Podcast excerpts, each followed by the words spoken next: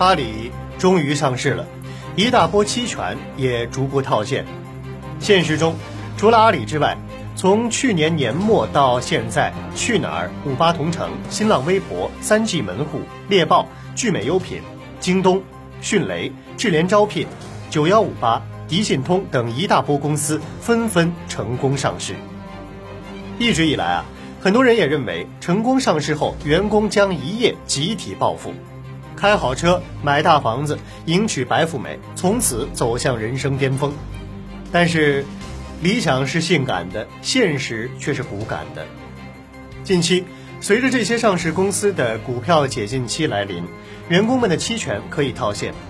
我们身边很多小伙伴都有这些公司的股票，他们关心自己到底获得了财富有多少。可惜的是啊。很多人对如何核算自己的股票期权一直是一头雾水。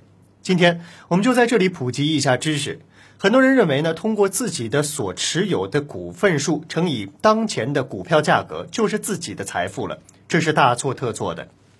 第一，员工期权价值有这样一个公式，就是员工期权价值等于（括号）单股票价值减去行权成本乘以股份再减去税费。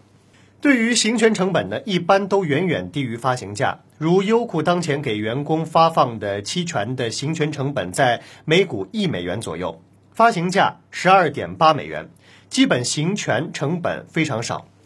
但是有的公司给的行权价就非常高，比如视频网站酷六当年员工的行权成本为五美元左右，当时酷六的股价却低于两美元，所谓的期权价值已经为负值，也就是说。期权财富为零。此外呢，对于期权价值的股份数，一般员工会获得几千到几万股，但是公司发放的都是普通股。在美国上市的期权价值核算都要换成每股 ADS。对于税费呢，根据美国税法的规定，受益人持有股票的时间越长，可享受的税收优惠的力度也就越大。持有股票时间在十二到十八个月的税率为百分之二十八，超过十八个月的税率为百分之二十。不满十二个月的话，期权收益将作为普通收入缴纳个人所得税，税率最高达到百分之三十九点六。一般而言，期权分为四年左右套现，一些公司的员工期权兑现甚至交给了第三方中介公司来操作，期权价值再度被缩减。层层盘剥之后，真正能够完全到员工腰包当中的期权价值很少。当然了，如果是高管就另当别论了。还要提醒各位的是，通过押宝期权来寻求暴富，无异于一场赌注。这一押宝需要押对行业、企业和老板，也需要押对时间点。有多少员工能够真正的从开始就押对呢？而且，互联网行业想诞生一个三十亿美元的市值的公司也并非容易。即使诞生了，股价的波动也会让期权的含金量不断波动。值得一提的是，期权协议里也有很多的陷阱，比如普通 A 类股和 ADS 的比例、期权种类、上市之后的行权法则，这些对多数员工而言，在加盟之前乃至公司上市之前都没法去了解。当初公司以期权和美好的明天为由，我是降薪加入的。公司口头承诺，入职一年之后，根据工作业绩和表现来决定实际发放的股份数。但是至今一年多过去了，承诺的期权一直是一纸空文。现在就算我辞职了，原来的高薪工作机会也已经失去。很多员工对于自己的空头期权也很是无奈。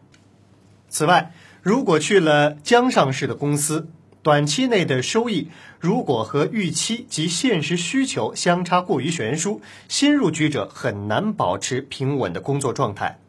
现实当中，包括京东、优酷、土豆、迅雷等众多互联网公司，都有众多的员工在上市前夕离职，在期权套现前主动放弃。业内一个互联网公司高管建议，没有人能够真正确定一个公司未来能否成功 IPO。期权的价值更多是公司的激励，最终能够套现多少，取决于你对该公司前景的判断和自己的适应新公司的把控。不要对期权太过于幻想，保持平常心最为重要。